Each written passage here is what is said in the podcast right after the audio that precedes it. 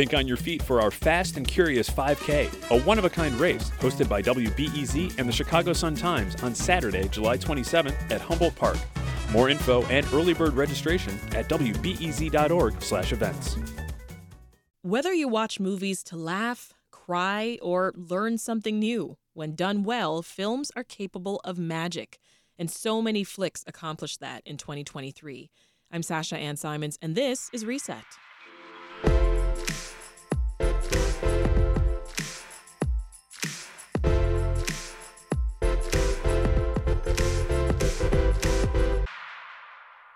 This year was a big one for movies, so we couldn't let 2023 finish without talking through the ones that hit it out the park and some that missed the mark.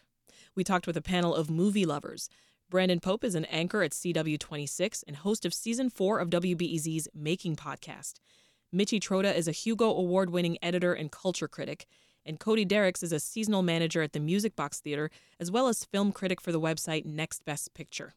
I started by asking for ballpark figures on how many movies the panel has seen this year.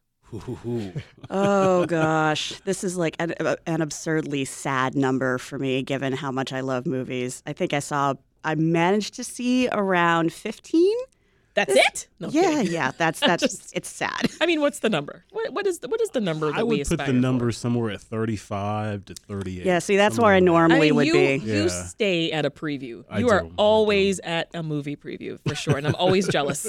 Those Instagram stories are just You can come with sometime. bumping. I mean, you've never invited me. You, wow. You've never invited me Not you lying publicly. on national radio. wow.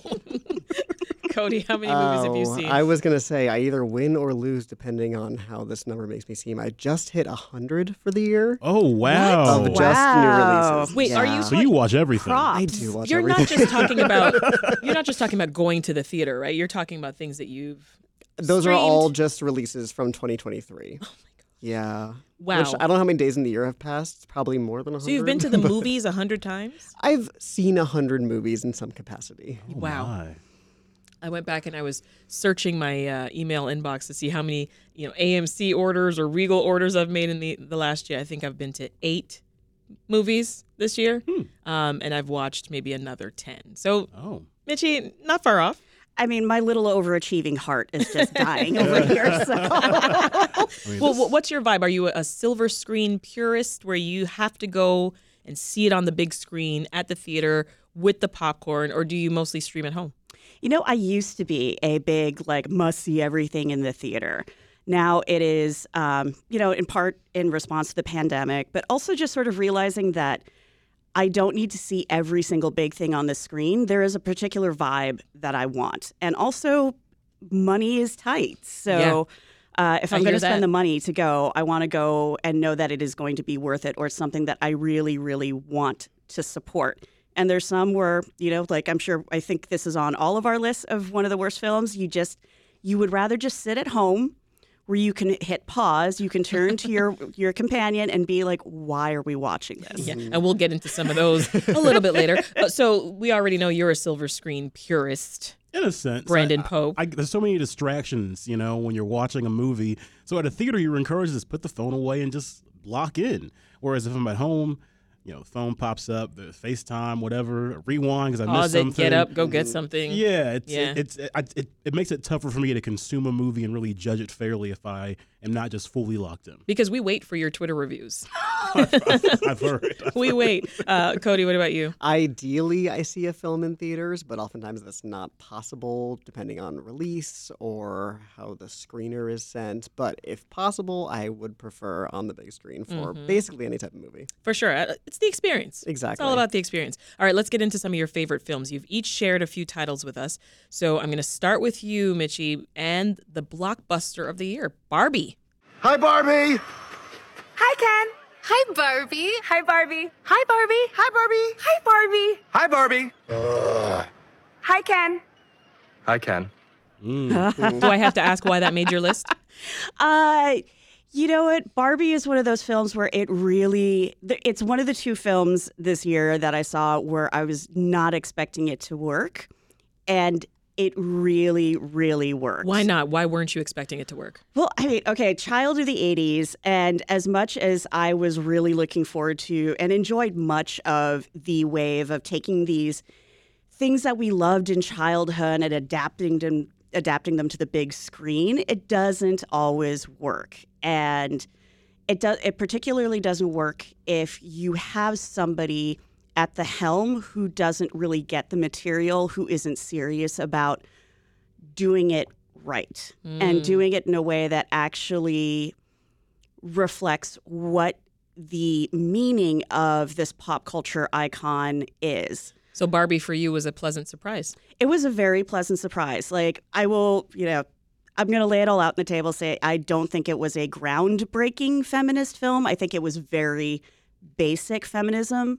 But I had a friend point out to me, and I think she was actually really right about this, is that for me, it might be basic. For people who have been into these concepts and have been talking about them for a very long time, that's one thing. But what this film has done has made feminism accessible in a way mm-hmm. that you don't have to be someone who is in any kind of movement or advocacy like i've had friends telling me that they've been able to talk to like their grandmothers Yeah, about it because barbie is a generation spanning thing that's right. Yeah, I was And able to talk to my kids about it. Yeah. my teenagers about you, it. you can talk to it in a bunch of different ways. And also, it was just funny. It did not take itself seriously.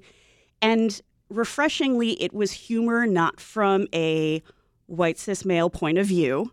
There were things in there that everybody will find funny. But if you've had a particular experience of being, this is again a very cis woman centric film, um, but if you've had the experience of being identified as a woman in this culture, there were little in jokes mm. in there. And Yeah. that if you collected the Barbies, which I didn't do, but even I could pick up on a couple of things, yeah, there were all sorts of Easter eggs sprinkled around. It was like watching a comic book movie with a bunch of stereotypical male nerds who are like, oh, I know what all this stuff is. And they expect the women around them not to get it. And we're like, dudes, we've been reading comic books too. We Yeah. just didn't read them no, it was you. it was super cute. I loved all the little nods to you know long time Barbie maniacs like myself. Did you see it? Yeah, Brandon? I loved it. I loved it. I mean, and for me, it's a little different because like I, I'm not a woman. Um, breaking news, and yeah, Shocker. and I didn't know what to expect. I was I'm not a Barbie fan. Uh, shocking, right? Uh, but the film was really, as you said, accessible. Um, had some great messaging. Was fun, just really funny. And those first opening 10 minutes like Oh, oh had my me God. dying. So funny. Yeah. The way that they were poking fun at some of the um, auteur uh, films that, you know, f- wannabe filmmaker guys will always talk about forever. That first 10 minutes with the monolith had me dying. So funny. They had some good messages though for men too. Like Yeah. I, I know the focus was you know the mes- message for women, but like the Ken angle that was going on, and you know just a Ken, and Yeah. the idea of toxic masculinity. You're mas- Ken enough. Y- You're Ken You're Ken enough. enough, yeah. and but like the idea of toxic masculinity and how men are built Mm-hmm. up to not have emotions and this and that and hold things in. Doesn't seem to matter what I do. I'm always number two. No one knows how hard I tried. Oh, oh, I, I have feelings that I can't explain. Driving me insane. All my life been so polite, but I'll sleep alone tonight. Cause I'm just Ken. Anywhere else I'd be a 10. Is it my destiny to live and die a life of blonde fragility? I'm just Ken. Like they unpacked so many things in that movie that I wasn't ready for. So I'm just sitting there in the theater like, whoa. yeah. Well, you know, after we saw the success of that movie, Mattel said it plans uh, to make film adaptations for other products in its toy box, like a movie about Polly Pocket, directed by Lena Dunham. Uh, actor Randall Park said that Hollywood is taking away the wrong lessons with Barbie, that uh, what people want isn't movies about toys, but movies by and about women. So, uh, Cody, I mean, what do you think it'll take uh, to get that message across? Right. I was going to say it's about as um, optimistic and progressive as a movie that opens with a Mattel logo probably could be. so, in that sense, it is a huge accomplishment. But I do fear that they're just going to, like you said, take the idea that people want to see toys on screen. And it's not necessarily that, it's people want to see well told stories on screen, no matter mm-hmm. what the origin of that Yeah. story is. Well, while I have you talking, Cody, we gotta talk Oppenheimer. If we're gonna talk about Barbie, Absolutely. Oppenheimer made your favorite list of 2023. I mean, the diametric opposite of mm-hmm. Barbie. But I mean, what is it about that film that really impressed you? Yeah, I, the funny thing is that those movies will be forever linked, which I'm sure when either of those directors were making Barbie or Oppenheimer was not the expectation. Yeah. but Barbenheimer will live on long past those films have been out of theaters. Oppenheimer for me was just a slam dunk in almost every way. It was the kind of film that I wish Hollywood made more of, which it was a thinking film disguised as a blockbuster, which isn't to say it's not entertaining, because clearly lots of people went out to the se- to the theater to see it explicitly in a theater. But it's a three hour long talky It's movie, long. mostly just men sitting in rooms having conversations, and yet I could not look away from the screen. And I could not bring myself to go see it. that's fair. Same. You missed Absolutely. out. I I saw it twice, out. so I got I'm you sorry. covered. you saw it twice. yeah, yeah. so you too, Michi. I, you know I, I uh, respect Christopher Nolan as a filmmaker. You know, I've enj- I've enjoyed his stuff, but for me, um, if it was a cho- it was a choice to see Barbie or Oppenheimer in the movie theater. Um, I was just crunched for time, and I chose to see Barbie because Oppenheimer is. It's not a story that I'm unfamiliar with, but and I'm sure that it was given a really, really spectacular treatment. Mm-hmm. But I am not interested in seeing stories about the lone male white genius who is forced to think of, you know, forced to reckon with the consequences mm-hmm. of this world shattering discovery or innovation that he's made. I really would have rather t- want I wanted to see that story told from the viewpoint of the people who were impacted Yeah, by was- the Manhattan Project. I wanted to Yeah. see it from the viewpoint of Navajo Nation, whose lands and people were utterly wrecked by uranium mining. Uh, I wanted to see it from the point of view of the people of the Marshall Islands, whose homes were pretty much destroyed f- as a result of nuclear testing. Yeah. The downwinders. Um, Yeah, all lots of of the critique people. about Yeah. the film not centering the victims uh, enough of the Hiroshima and Nagasaki uh, bombings. Was that a blind spot of the filmmakers? You think, Brandon? I mean, what was the takeaway for you? Yeah, I think I think it was a blind spot for sure, but it wasn't a glaring one in watching the film because I think the, the film's overall focus and scope for me was kind of like a horror film about the dangers of man's hubris and and the dangers of men traditionally wielding all this power and the damage it, in, it inflicts upon not just people outwardly, but also people within their own lives. Um, so in that sense, I like I'm a big Christopher Nolan stan. I think this man's one of the greatest directors we've had, and this is probably his best film, if not one of the top three best films he's ever made. It's just it's a thunderous film. The- So you're with Cody on this. one. I mean, the cinematography, the acting. Oh my gosh, like Cillian Murphy, like he he killed it. RDJ, what he his performance, like I was blown away. It was so long, yet you're sucked in the entire time because of the the acting performances, the script, the visuals, and it's a story we know already. But the way it's told, it's really a warning to America. Like, hey, this happened once here's a warning about what could happen if we keep entrusting all this power to people that they really shouldn't have that power. So I found that pretty moving. I think that was Nolan's overall message, but I agree. There should have been space there to address those who are impacted more by this. They do it a little bit in the film, but it's not nearly enough mm. that it really deserves. And that I think that's a good, good criticism. The other one I'd give of, of Nolan in general, his films overall, not very accessible. And so Barbie, we talked about, super accessible to a lot of people. This one, I have a lot of friends. They they walked away from it thinking, I didn't get any of that. That- that's not you good. Got, you got to do some homework. You got not to good. get to a little bit about what communism is, you know, Yeah. and, and understand what those words. you know, I mean, they, they throw a lot of words and terminology Yes, they at you early in this film, and if you're not really, you know, up to speed on the Cold War, Right. you, you might get lost. Let's get to one of your favorites then, Brandon. This is uh, John Wick 4, starring Keanu Reeves. Oh man, So, you want to kill him? You want to kill him? I want to kill him. what about you, Mr. Wick?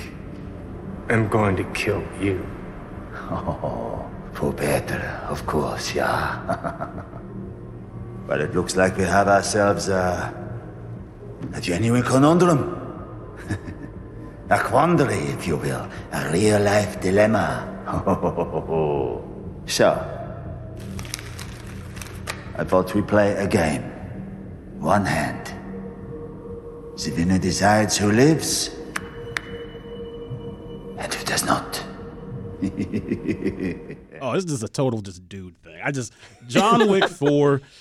We got to give credit to Keanu Reeves and what he's been able to do, and just how he's been able to reinvent his career over and over and over.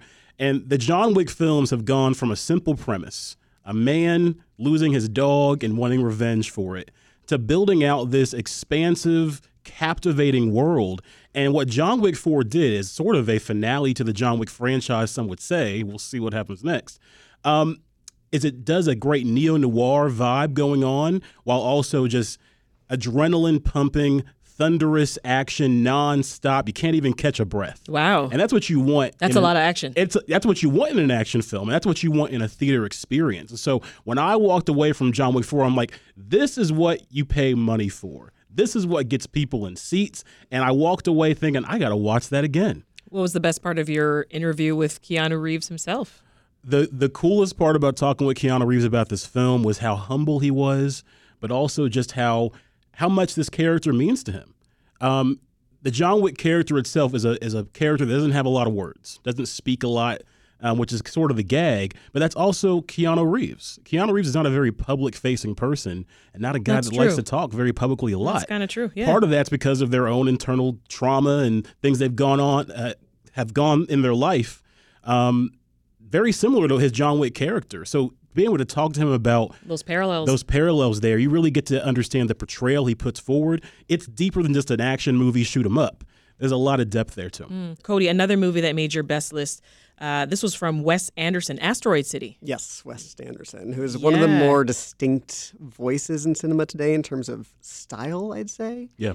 There are entire Instagram and TikTok pages devoted to aping his aesthetic, and this film, You know when it's a Wes Anderson movie. more than almost any other director today. Oh my gosh. uh, one review said, "quote In Asteroid City." Uh, Anderson made a film that is really about Anderson being so good at what he does, he's just toying with us now. you think that's true? So I don't think he's above criticism. I know a lot of people do, just don't vibe with his style, and I totally get it. It is distinct and therefore not for everybody. Um, I haven't loved all his films, especially some of his earlier output, but this movie to me really just surmises uh, his style in terms of how fiction has the power to affect us. Hmm. The film really deconstructs the idea of what it means when fictional characters are communicating with each other and still able to move us as audiences. It's a it's a really meta film that has layers of reality built into it. It's about a playwright writing a play and we see the play as if it is the movie, which sounds heady, but it does make sense. Sounds like Wes Anderson. Yeah. exactly. Uh, Michi, another movie that resonated with you was the film Polite Society. Oh, absolutely. What, what was this about? So this was about. It's basically a, s- a f- sisters film. You have a teenage girl and her older sister who has dropped out of art school and has come back home. They are a South Asian family living in London, and when the older sister decides that she's just going to let her parents arrange a marriage for her, the younger sisters is a beautifully rendered portrait of feral teenageness. That is just she's like no no this can't you know i can't i can't let my sister do this. She's making the wrong decision and it goes into some very speculative fiction um, places but it does so in a way that the speculative part the martial arts part is a bonus to what is a really lovely story about family and about growing up and about realizing when you have kind of put the formation of your own identity on somebody else. Mm. Wow. So why should folks watch it? I think they should watch it because a, the martial arts in this film are absolutely gorgeous. You have there is an entire Bollywood fight scene. Oh wow! Uh, and it's with everybody's wearing you know the really colorful, beautiful saris and uh, formal wear. So while there's fighting, there's so much movement. It feels a lot like a classic Hong Kong martial arts film where it's we not need just more the movement. Bollywood fight scenes. It's, it's color Who can and I call? movement. this and uh, just the acting in it is so good. I forgot the name of the actress, but she plays the villain in Polite Society. She is also the villain in the Miss Marvel series. Oh, And she is, I just need to see a film Ziwe. where she goes up against Shahor, uh, Shohreh Aghdashloo. I want the two of them to be the opposing forces in a fantasy sci fi, I don't care, some kind of like succession type film where they are going up against each other. Nimra Bucha. Yes, That's the name of the uh, the actress. I think so. Yes. Yeah. Uh, she's just oozing villainy in a way that is just absolutely delightful. wow. That's You're awesome. selling me. Yeah. Right. Yeah, the mar- martial arts, speculative fiction. There's they do a twist on body horror and autonomy for uh, bodily autonomy for uh, people who have a uterus. That was something I was not expecting that to come out, but it, it's actually a major reveal plot point uh, further dun, on. dun. Like, ooh, these are things again that you are getting from a perspective that does not get a lot of play in Hollywood. And the writer for the, uh, the, I believe the writer for director for the film was also the creator for Lady Parts, the TV series.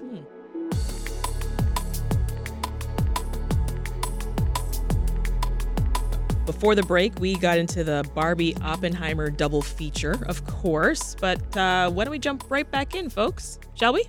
Let's do it. All right, Michi, let's talk about the movies that you loved, but maybe didn't resonate with a mass audience, right? There were two that were on your list that fit this exact category. I'm going to start with the most recent one, which is uh, The Marvels.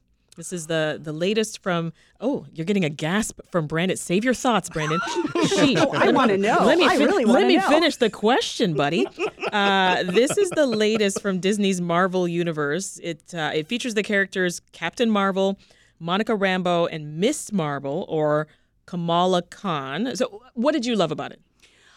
It was fun. I haven't had this much fun at a Marvel movie in Lord knows how long. I mean, you know, it just it was the movie made for comic book fans, particularly I think this newer generation, the Gen Z, millennials fandom, what happens when you actually meet your idols.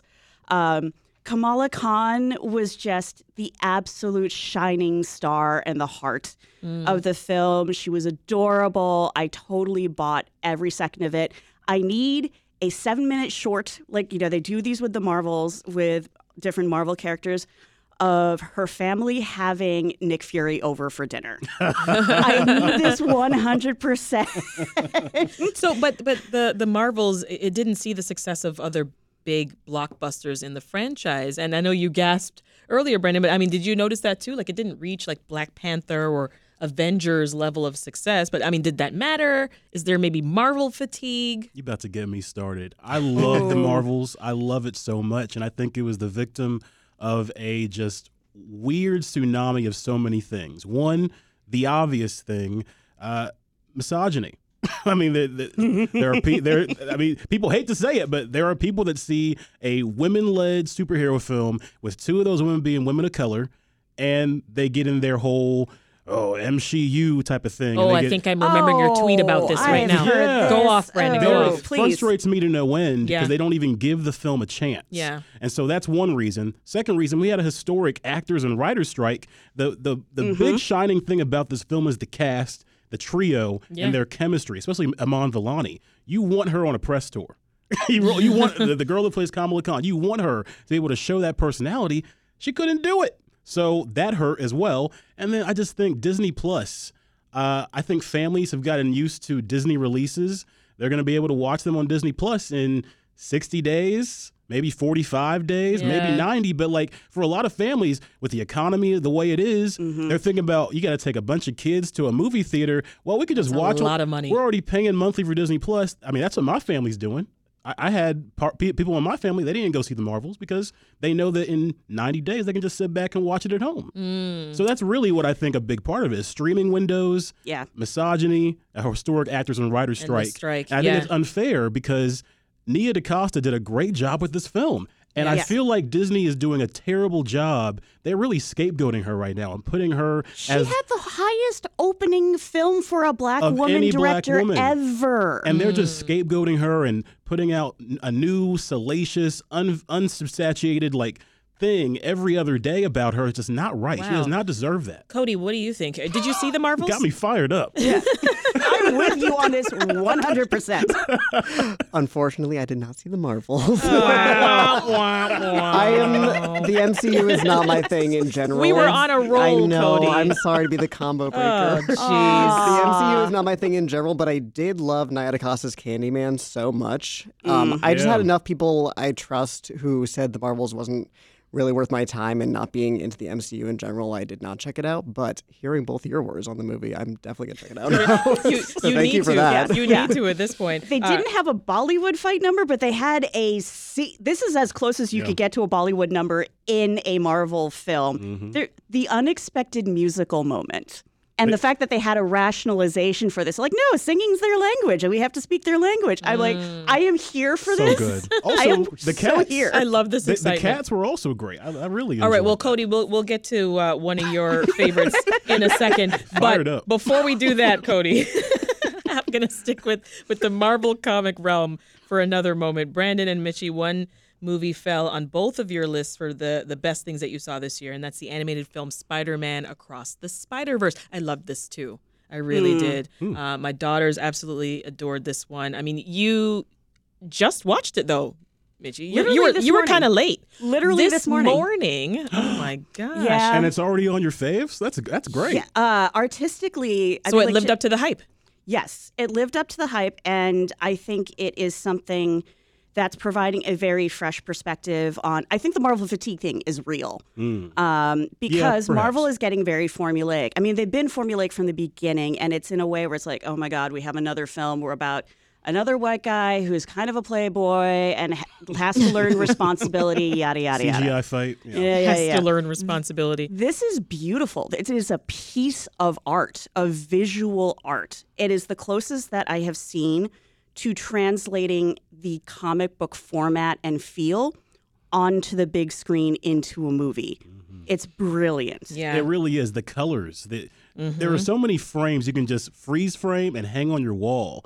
It's just such Yeah, a n- nothing else looks like it. Yeah. exactly. It was absolutely gorgeous. a to visual watch. treat, but also you mentioned your daughters love it. You love it too. Mm-hmm. Yeah. it's it's a cross generational appeal type of film. And they kind of had to twist my arm a little bit Yeah. before we went. And then afterwards, we couldn't stop talking about it on the drive home, just bringing up different parts. Okay.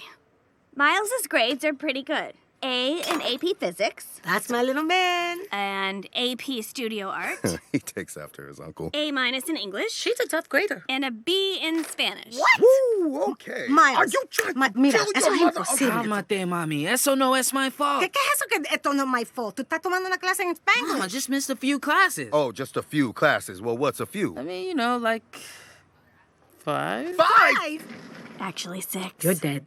so many of us can relate to what Miles Morales in this film goes through. That sense of who am I in this world? The sense of not having belonging, but also a sense of people in your life trying to dictate what your life should be, mm-hmm. whether it's parents or family or whatever, or in this case, a multiverse that says only a Spider Man should be this way. Also, in a time where we have all these multiverse stories, this is how you do it. Yeah. Yeah. You know, Yeah. you All make right, it well- character driven. Well, gang, uh, Cody, did, did you did you watch it? Hot I'm just sitting here nicely. I did watch it, and I really liked Yes. it. I really did like it. Fantastic. Yeah. Yes. All right, we have a Don't round worry. table. Yeah. I really liked it. I my main takeaway from it is that, to your point, I think it has genuinely the greatest animated effects in film history. Yeah. It's one of the most Mhm. impressive looking animated films I've ever seen in my entire life. Yeah. I do think some of the in jokes and references around the second act or so of the movie personally wore me down again as somebody who's not into the comic book MCU world. I know this is not technically an MCU movie, but you know. Yeah. That wore down on me a little bit and it didn't quite charm me. Yeah, but that's valid. It is a Yeah, valid. visual feast. It looks incredible. Okay, so for Cody's benefit, we're going to turn from superhero me- movies now. uh, maybe uh, get a recommendation for a good drama. I hear you recommended the movie Past Lives. Yes. It's yes, about uh, Celine Dion. yeah, Celine it's about Song. two childhood friends in Korea who uh, they're torn apart, then they reunite as adults in New York. Uh, give us the pitch. I mean, why'd you love it? Oh, it's just absolutely heart wrenching. And I say that not in a way that's going to make you cry in despair. It is uplifting at the same time. You know, I, I had I was lucky enough to get to see this at Sundance at its premiere. And even in a room of mean, cold critics in January at 10 a.m., people were there were sniffles at the end. I swear to God, it was it really is just a triumphant first feature, which is even more incredible. Hmm. This is this director's first film. Is it a good date night option or nah? I think so, as long as you're willing to have some pretty heady discussions afterwards about the nature of love and misconnections. Hmm. Hmm. Ooh. He was just this kid in my head for such a long time. And then he was just this image on my laptop. And now he is a physical person.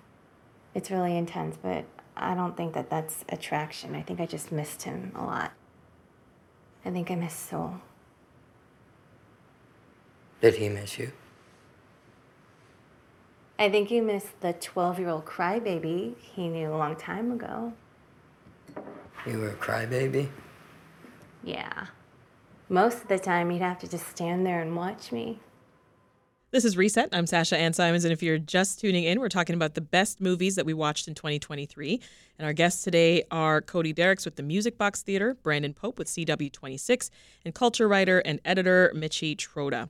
Okay, so if we talk about the good, we got to talk about the bad, right, Dun, gang? dun, dun. So the films that uh, just were either overhyped or maybe they just fell totally flat. Now, Michi and Cody, one movie that had the misfortune of landing on both of your worst films of 2023 list, uh, Ghosted, an action comedy that stars Ana de Armas and Chris Evans. From the good people at Apple TV. Which has a good record usually. they won Best Picture a few years ago, so what can I say? I mean, did you see this too? Is it on your worst yeah, list? It's, it, it could have made the worst. So It- you maybe you should've. all hated this movie. Okay, let's go down the down the line. What- what- what- Michi, let's start with you. you know, I wish I could say I can I can give them credit for trying to do a, a bit of a gender flip on the whole spy and innocent crush who gets caught up and everything, but it was way over the top without any kind of grounding or characterization. I mean, Chris Evans and Ana de Armas were really working with what they with what they had, which was very, very, very little. um, Adrien Brody was apparently just told to eat every piece of scenery uh, he could get his hands on, which he uh, definitely did. I can't even really remember the plot other than That's bad. yeah, no, it's the one like Chris Evans what runs into Ana de Armas's character. They have a one night stand. He does the thing where he starts texting her all the time and she quote unquote ghosts him. I'm using the air quotes. And it turns out she's a spy. Oh. So he goes, he does the thing where it's like, oh, you know, the girl usually goes and does the, I'm going to go track him down and show up and be like, hey, like, uh, you know, when you are flipping genders, there are dynamics you have to be aware of. This is a little stalkery. I mean, Oh, it's always been kind of stalkery, but now it's really stalkery. And he gets caught up in things. And somehow by the end of it, manages to hold his own against another super spy and is at least able to not get himself killed. Yeah. I just Okay, Good. yeah, you've convinced me. I'm not seeing it. Please don't. Um, okay, listen. Not sober anyway. listen, it's been a high and low year for movies, but I, I want to look ahead before I let you folks go. Looking ahead to 2024, what film would you say you're just itching to watch in the new year, Brandon? Oof. Uh, Come back to me. All right, Cody. Well, it seems obvious, but I really can't wait for Dune Part 2, which was supposed to come out this year. Um, uh-oh. What about you, Michi? Uh, I am actually looking forward to the second, uh, to the uh, Beyond the Spider Verse. Oh yeah. Yeah. It's a good one. Uh, I, okay, mine is Deadpool 3. Yes! I think- oh, I that's mine Dead- too. That I'm, could be I'm stealing that. Yeah, That's mine. You can take it. It's mine first. We'll share it. How about that? Uh, well, that is Brandon Pope, host and anchor with CW26, Michi Trota, an award winning editor and narrative expert, and Cody Dericks, a seasonal manager at the Music Box Theater, as well as film critic for the website Next Best Picture. Thank you all so much for adding new titles and some titles I'll stay away from for my watch list. Appreciate you. Thank you. Thanks so much. That's it for this episode. It was produced by Meha Ahmed and edited by Linnea Dominic and Brenda Ruiz. If you like this episode, rate, review, and subscribe to the podcast. It helps us reach more listeners like you. I'm Sasha Ann Simons. We'll speak again tomorrow.